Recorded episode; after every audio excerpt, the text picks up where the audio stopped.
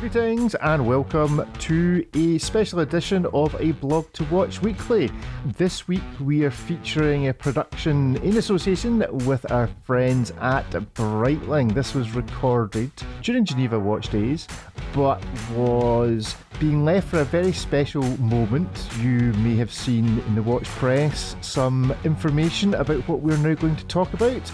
But David, do reveal all. Exactly. You are about to listen to a great discussion with the global head of sustainability, no less, at Breitling. And to give you a context on why this is important, regular readers of uh, a Blog to Watches who, who, have been reading us for several years might have noticed that, you know, sometimes we, we, we make these calls early that, hey, something's going to blow up, something's going to, you know, just become really important in the world of watches. And that was true about watches getting smaller. We were saying that, you know, five years ago when this was totally not at all happening, and yet it's all over the place about colorful dials and a number of other smaller and greater developments in the industry. And now we have been covering the issue of sustainability and transparency, or lack thereof, in the watch industry every now and then. And we are saying that look at this, look out for this, because in the next three to four years maximum, all the big groups and all the big brands will start saying, oh, okay, we are sustainable, we are, you know, we are just very conscious and whatever. But the question is who starts first. And Breitling is really making tremendous progress now, as you will see with this launch.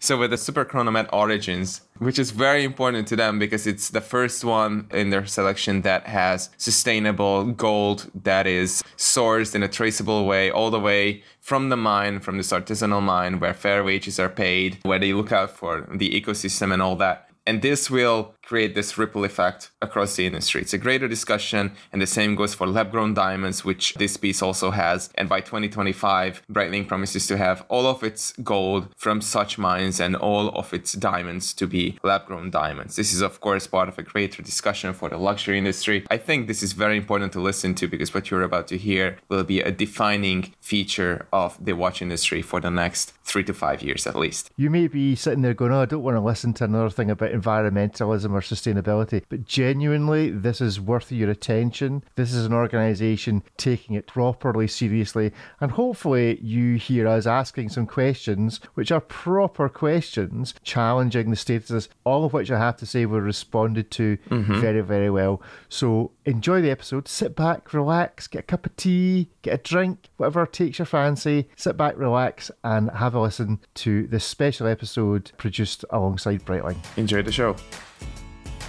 Greetings and welcome to another A Blog to Watch weekly special. And we're at the Breitling headquarters for Geneva Watch Days here in obviously Geneva. David, who are we sitting down with from the good ship Breitling? So we have the privilege to chat with Aurelia Figueroa. Uh, she is the head of sustainability or sustainability officer of Breitling. If I say that mm-hmm. correctly, I like to get titles right. Was that okay? Head of sustainability. You head get it right. Yeah. Okay, wonderful. Mm-hmm. And I remember two years ago there was a similar Breitling get together mm-hmm. here, and we just ended up at uh, this dinner and we just started talking about sustainability, which is a very important topic, I presume, to all of us, to the listeners, and also to us, and especially, mm-hmm. of course, since mm-hmm. it's your field of expertise. And now we are here here and we have one of the first pieces from Breitling that are a very tactile and physical realization of the goals and the values that we were discussing. So before we get into the watches, mm-hmm. could you please introduce yourself a little bit? Yeah, great. Thanks a lot, David. Uh, thanks a lot. It's really good to be here with you today and to talk about sustainability and pick up on that conversation we were having two years ago here in Geneva. So I'm Aurelia Figueroa. I'm head of sustainability at Breitling. I have been in this role for two years. I'm the first person to hold the role.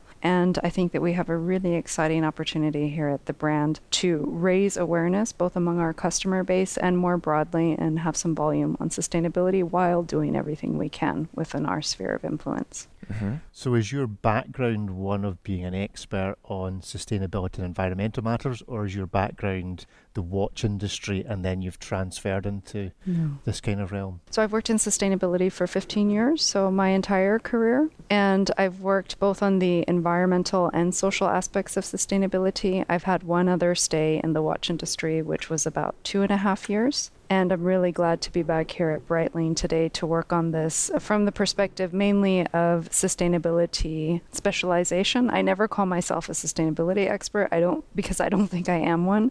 And I think it's really hard to be one. Something that's so rapidly evolving, maybe if you achieve that, it will be around for a New York minute. Mm-hmm. Yeah, I'm, I'm specialized in sustainability. Yeah. That I can definitely say. And so within the world of the watch industry, where do you find yourself in the process? Are mm. you have you managed to transfer from being the end of the process whereby everybody does their thing and goes, right, now, is this environmentally friendly? Is this sustainable to the start of the process? Thank you, Rick, because that is such a key question that you just asked, this temporal aspect to it. And I could not agree more with you because, you know, kind of, uh, I won't say worst case scenario. I guess worst case scenario is nobody even asks, right? So that's, that's zero. The next step on the scale is, oh, we made this product. Hmm. How does it perform? At least you're asking the question. So we are fortunately at the stage with Super Chronomat Origins that we asked these questions before we had a prototype. And we all sat together. So that's Georges, that's our top management, that's engagement also from externals to really provide feedback to us to say where can we have social impact, where can we have environmental impact, how can we guarantee product integrity and have a positive outcome for a product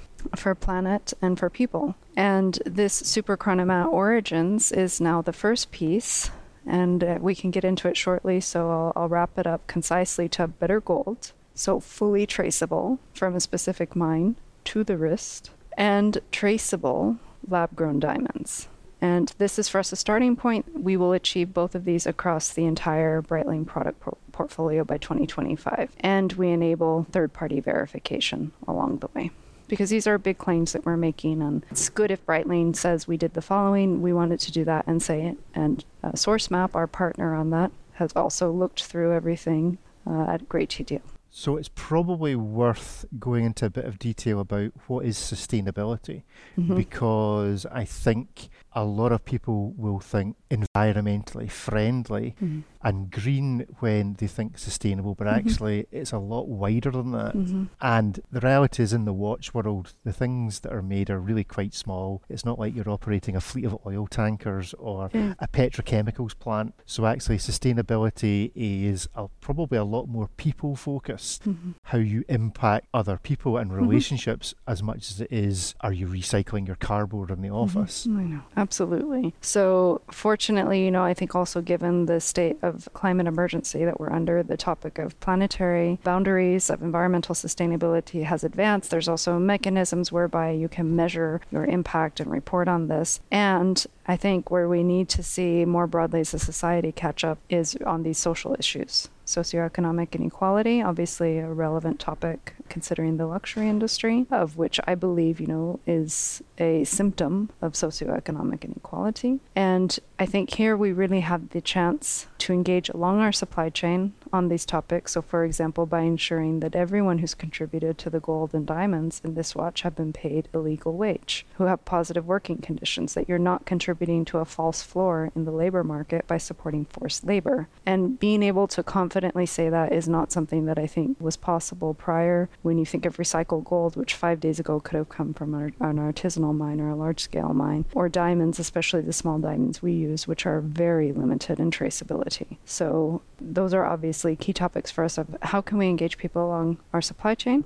And our supply chain is then obviously from the origins to to the customer. And i think with this product we're really going to have the opportunity to raise our voice in a positive way on this subject because now we really have a reference point to say and we've integrated it into our product and we have something tangible and we're rethinking those mechanisms, those processes that we have to consider how they can have a more positive social and environmental impact. And when you were doing the whole supply chain analysis, mm-hmm. did you come across any particular surprises, yes. Complete areas, complete yes. blind spots? It's obviously quite straightforward to think, well, where does the gold come from? Where do the diamonds come from? Any particular example you could give us? Uh, the one that's top of mind for me right now, the biggest surprise was uh, just the comparison for steel. So it's really straightforward if you if you think back on it. But we had some interest to address still. We conducted a full scope product carbon footprint, and we saw that steel. I mean, the steel industry is huge, right? So yes, there's still in watches, but it's nothing. So while the steel industry as a whole needs to decarbonize. In fact, we see that it accounts for not even 1% of our emissions. So when we see messaging in the industry about recycled steel, it's all good and well. We all need to do our part, but it's not shifting the needle. We're talking about maybe tens of tons of carbon there. So that was a big surprise to us. And then there was a really clear alignment then among the gold and the diamonds and product integrity. So you mentioned steel as having like a 1% contribution. Not even 1%. So what are the, some of the bigger factors in, Yeah. in the operation of Actually, of it's, it's gold sourcing. Really? And so we saw by engaging in artisanal and small scale gold that we could have a greater net impact by having a handprint, thinking beyond footprint. But okay, if we positively engage with these mines to transition away from mercury, to have more positive environmental practices, actually the amount that we can avoid is greater than if we stick with the status quo of recycled gold, where hmm. you're not going to be able to find deltas, or the deltas will be as a result of incremental change over time. It's already an, an industry that's fairly optimized. It can, it can continue to be optimized, no doubt. But we really saw the opportunity of like, okay, that's where net impact can occur. It's fascinating. I remember uh, reading a, I think I don't, I don't want to say something stupid, but I think it was like a WWF report, 2018 or uh, 20 2017, 2018, something Yeah. like that, on the sustainability Yeah. of the watch industry, Yeah. and it was shockingly bad. So most of the companies got an F, basically, or Mhm. maybe an E, and just very, very few, literally one or two luxury brands actually stood out, and most brands, including some of the biggest names you can think of, got Mhm. an F because they Mhm. just simply didn't reply to the to, to even like the inquiry. And I was like, how unbelievably convenient that is to work at these brands. Mhm. Receive such an email from a, from WWF. It was not like somebody Mm-hmm. like, uh, hey, I'm a Mr. Nobody and I care about these things, but WWF. And they were like, I'm, I'm sure someone sat down at some point at these brands and said, what should we do? And let's just not reply. Mhm. I was like, how much of a finger that is to the customers and to everyone in this industry, and they Thank can you. blame secrecy. And I'm like, it's not about secrecy anymore. You owe this when you make literally hundreds of thousands of something, right? Mhm. So my question is, what what are the difficulties when it comes to like the, the famous secrecy of the watch industry, and how can you move away from that? Yeah. For those that, you know, this is a podcast, you just close their eyes Yes. and looked into the distance. Yes. Yeah. It was a key question that we had with Super Chronomat Origins because we're disclosing the suppliers. Uh-huh. And there's a handful of suppliers that meet our criteria. And we expect demand to grow for these materials. So it could be a competitor perhaps is now contacting these suppliers because we're basically like, you want to build this supply chain? Here's how you do it. Right. And, you know, was there a brief discussion about that? Yes, of course. And we said, no, we're doing transparency. You're going to say who the supplier is. And we believe that we have a strong relationship with the suppliers. We're continuing to build it. We feel confident that we'll maintain that. Yeah, sounds I mean, good. It's fine if others want to contact them. hmm And they should. And maybe like new suppliers will come to the market and Mhm. say, hey, this seems to work. And there's an entire industry called the luxury watch industry that we could supply. hmm So hopefully new minds like this will adapt these practices and that will lead us forward. hmm Well, they're just about to open gold mines in Scotland, so we can give you some Really? supply chain, Artisanal supply gold chains, artisanal gold mines in Scotland. There you go. there you go. I was thinking about lab grown diamonds and, and they've been on my mind ever since I first read about them because I was like, this is amazing. I like diamonds not because you have to dig a Yeah. huge hole in the ground and they're difficult to find. I like them for their physical properties, I do too.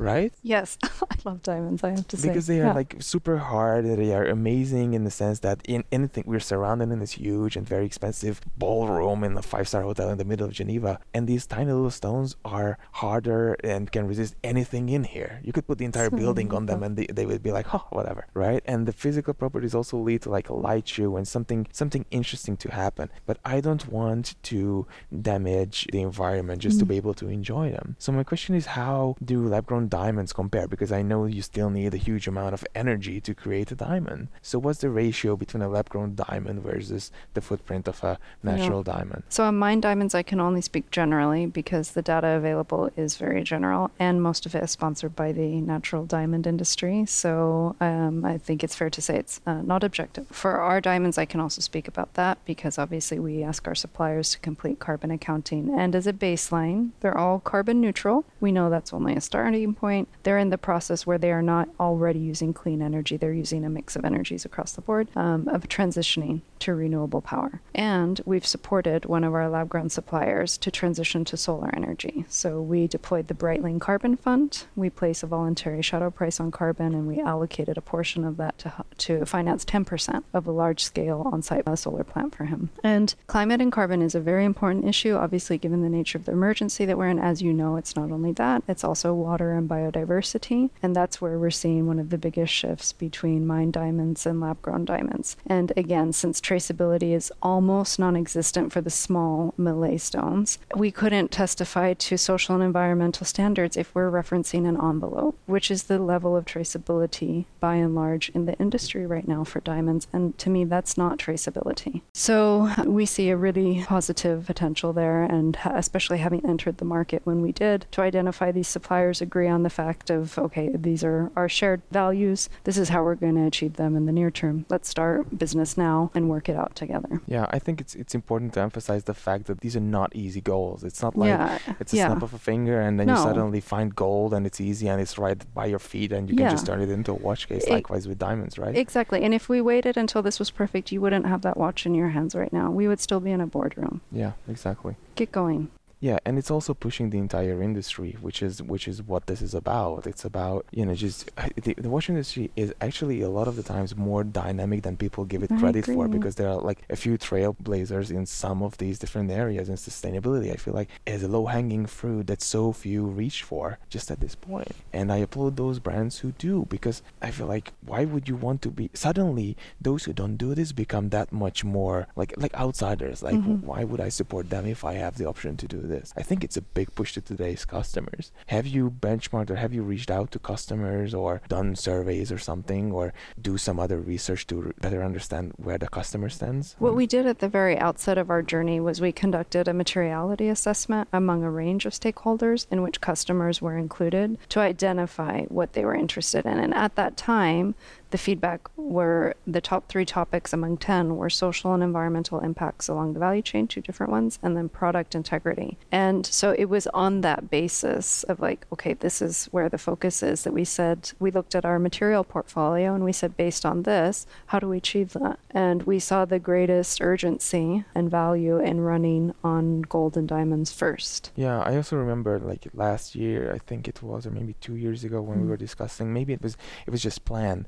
Like Mhm. uh, there's some sustainable packaging for various different you know Breitling watches, and if you went to a store, you would get this eco box basically, and you could ask for the nice one if you care about. But the brand realized, which I think is true, I can speaking for myself, is that however impressive these boxes are, sometimes you just put them on on in, in on the shelf or just in your basement or wherever, and you never look at it again but the impact is still there. So of course it's like a traditional industry, the luxury industry, but people are slowly moving away from that. And Mhm. so what I would like to transfer towards is like other components of a watch where sustainability is concerned, let it be the box, the strap, Mhm. or other uh, elements, or the boutiques. in really? which it's sold. Okay. Yeah, I mean, think about all of the materials that we have there. We have glass, stainless steel, wood, concrete, a range of materials. And if you think uh, just about leather, the amount of leather that we use for furnishings far exceeds that of the straps. The straps are small. So, so exactly, we're we're really trying to look across the whole Breitling environment. And to what extent have your authorised dealers also been coming to you because of their own Yes. corporate social responsibility needs saying, right, Yeah. Breitling, you're a brand we sell,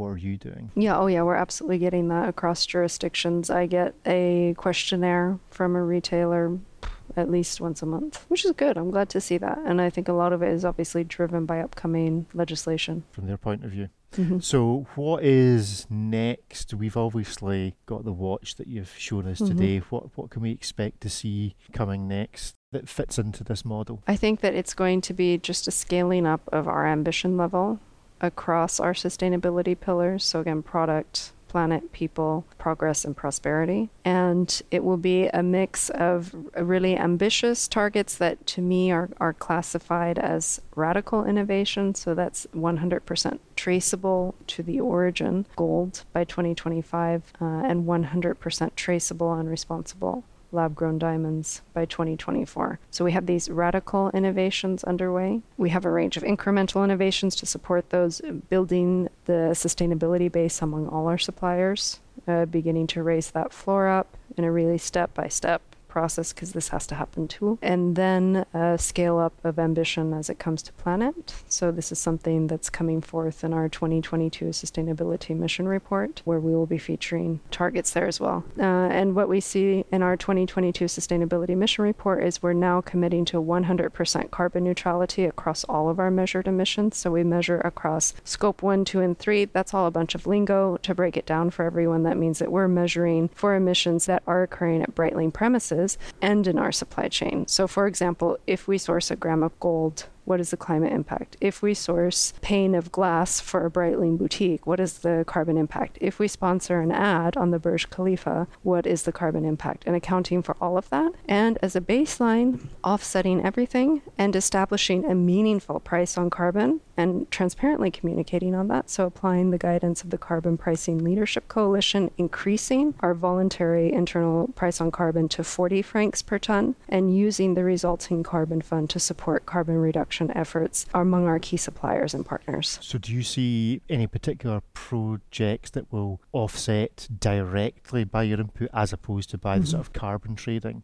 Is there anything you're specifically yes. going to, to do in terms of, I don't know, yes. planting trees or, uh, or, or some other decarbonisation? Absolutely. So we will be focusing on reforestation. That's something that we do both with our carbon fund and through corporate volunteering activities, where uh, from Greece to the UK to Switzerland, employees are engaging in full day events where they're really going into nature and making a tangible contribution on a local scale, to using our carbon fund to support suppliers in reducing their carbon. So a really concrete example of how we did that in the last year is we conducted the first carbon footprint at our at the mine from which we source 100% of its supply. And then we were able to identify the hotspots in terms of their emissions. One of those was the use of a diesel generator on site. And we asked them, is there a grid connection? Why are you using this? And they said, uh, yes, there is a grid connection. However, in the rainy season, it typically doesn't work because it's a really old grid. We said, okay, how much will it cost to uh, restore it? And we got the estimate and we contributed uh, 50% of the funds. And that's something that we'll, we'll be able to see the reduction in carbon moving forward. So just kind of really tangible projects, both in our supply chain and at Breitling. The example of the watch boxes reducing our emissions because of the change in material and the change in logistics, and also our commitment to use 100% renewable energy by 2025, which will also contribute to our reductions.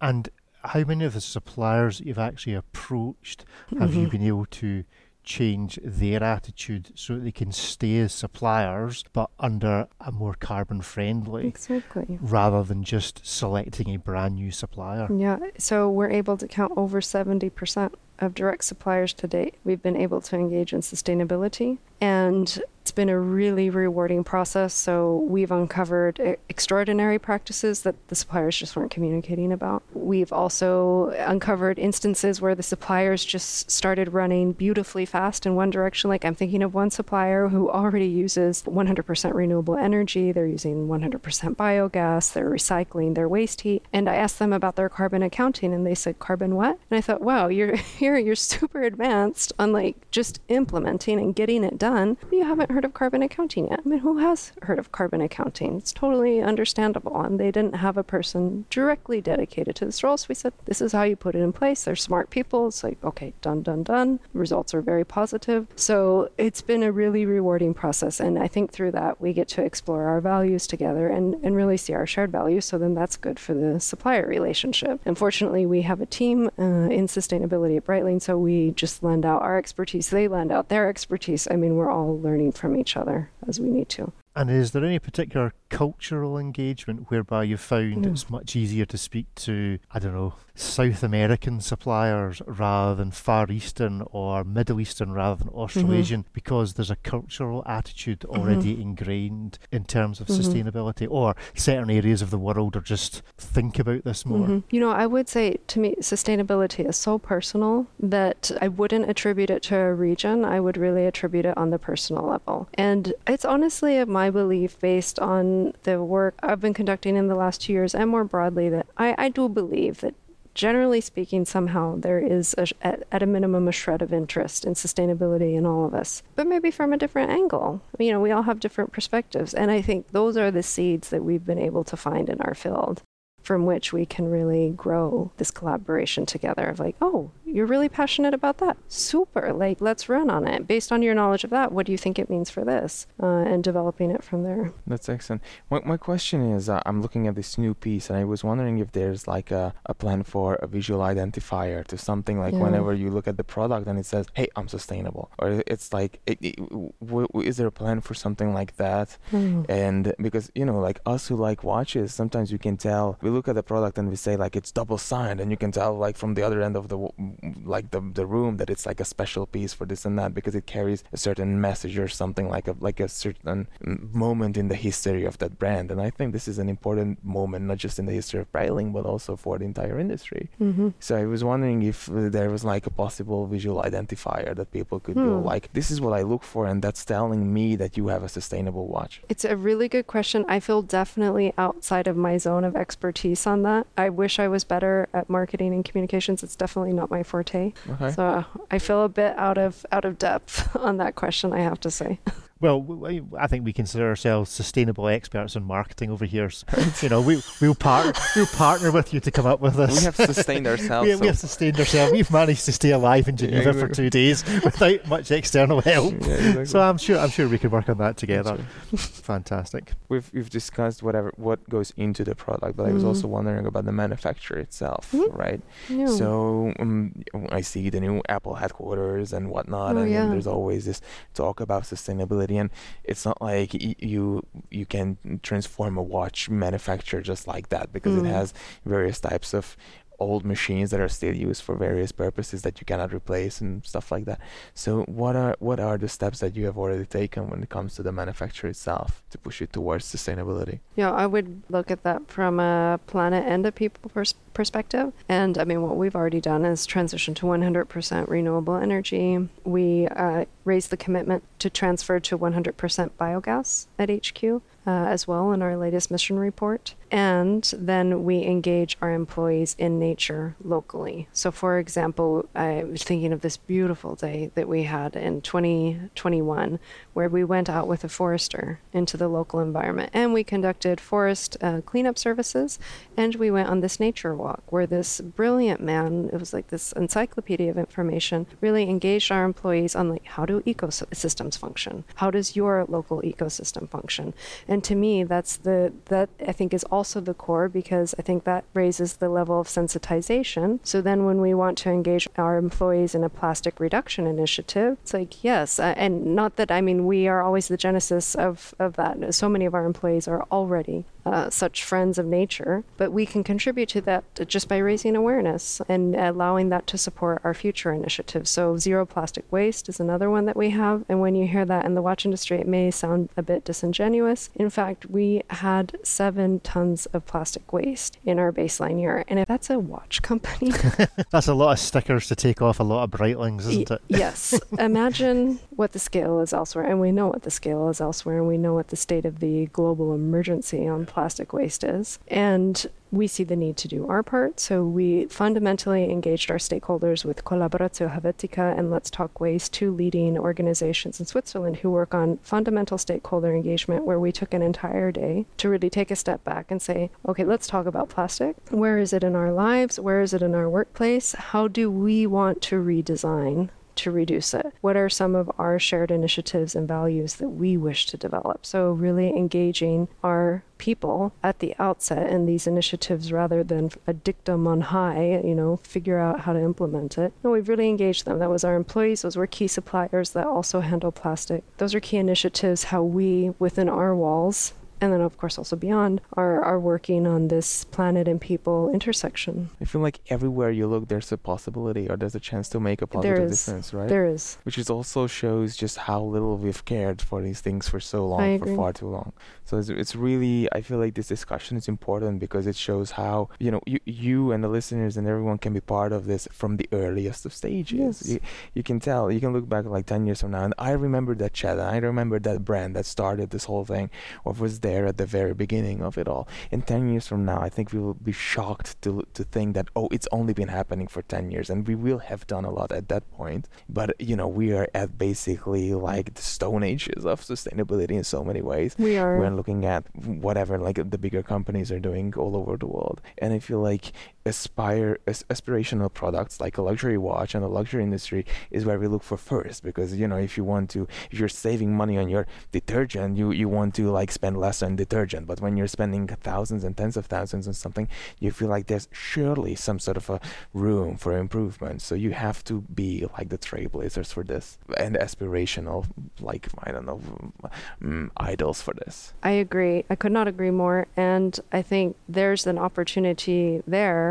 to redefine what what does status mean you know? And the luxury industry and status have been hand in hand for a long time. You know you want to show your status um, through some type of power or might that you have. I do know though that studies are really showing that the most legitimate forms of status are those which involve compassion and I think increasingly, as products can begin to integrate values in them in the sourcing, then we're starting to have a conversation about what defines status in our society. And that's so key. You know, what's our North Star? And I see that inter- that uh, meeting point of sustainability, luxury, status to be a really interesting, yeah, point of discussion. Now, there will always be those that are like doubters, skeptics. There will be those who will be like, yeah, that's all very well and good, but how much is it going to cost me? Mm-hmm.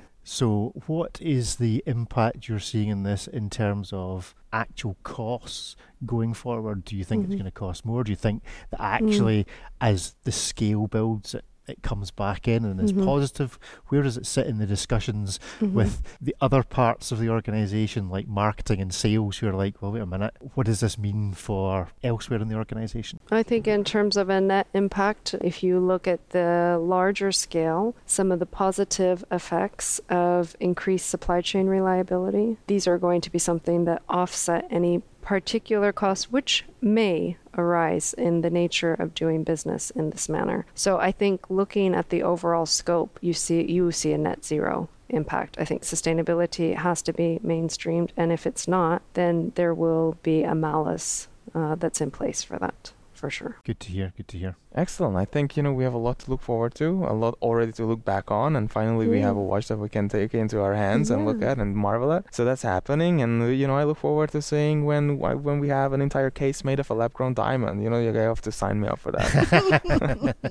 if I've learned anything this week so far, spending time with David, it's that he does love a good diamond, I do like, bezel. Yes, he's he's anyone's for a diamond. He's already volunteered to sell children he doesn't have, which I'm sure isn't a very sustainable practice. It's, well, I mean, I'm sure that goes against. I'm sure that goes against one of the P's that's been mentioned. It's probably at a low level of sustainability that you hold onto your children. Yeah, well, we'll see how that goes. But uh, you know, Aurelia, thank you so much. This thank is a wonderful so much, insight David. into all your efforts it's a real pleasure. at Breitling into sustainability, and I thank feel you. like uh, there's an entire industry waiting to to follow in your footsteps for sure. Thank you. Yes, thank you for joining thank us. Thank you so much. It was really good to be with you.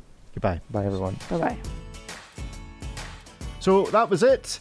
I hope you enjoyed it. I hope you appreciated from just the audio how seriously Breitling are taking this. I felt really engaged because they were really engaged. This was clearly something that they were taking seriously. It wasn't just window dressing. Mm-hmm. It wasn't just window dressing. It was a serious attempt to look at the entire organization and actually go through it piece by piece, the supply chain. I'm big on supply chains. It's what I also do for a living.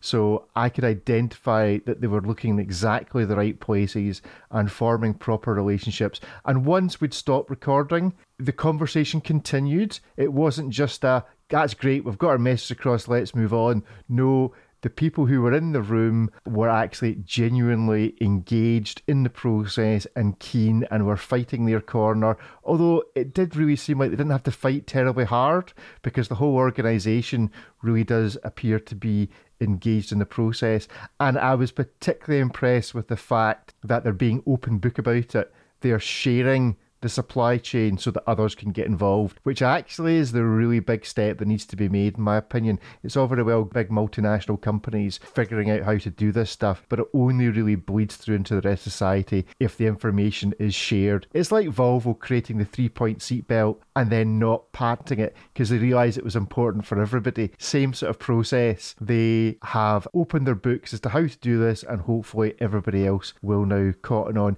Any particular highlights for you, David? Absolutely. I think the the lack of transparency that defined the watch industry and still continues to define it, it's it's shocking in a way that cannot be overstated. You know, given the margins on this product, you know, they like to praise themselves, these brands and, and this industry, I should say. And yet, you know, the concern for, you know, the sourcing of the gold, where it's coming from, all that, it raises a number of ethical questions that are really pressing and about time that we address these. And, you know, other luxury industries, fashion, what have you, automotive have all taken this direction. And it was about time that somebody in the watch industry started. So stay tuned for you know the developments of the watch industry with regards to sustainability. It's going to be an exciting and complicated journey because this is totally not how this industry has operated for the last 250 years. Yes so thank you very much for tuning in. Remember and tune in to a regular show on a thursday. So it's goodbye from me. Goodbye. Uh, bye everyone. Thanks for listening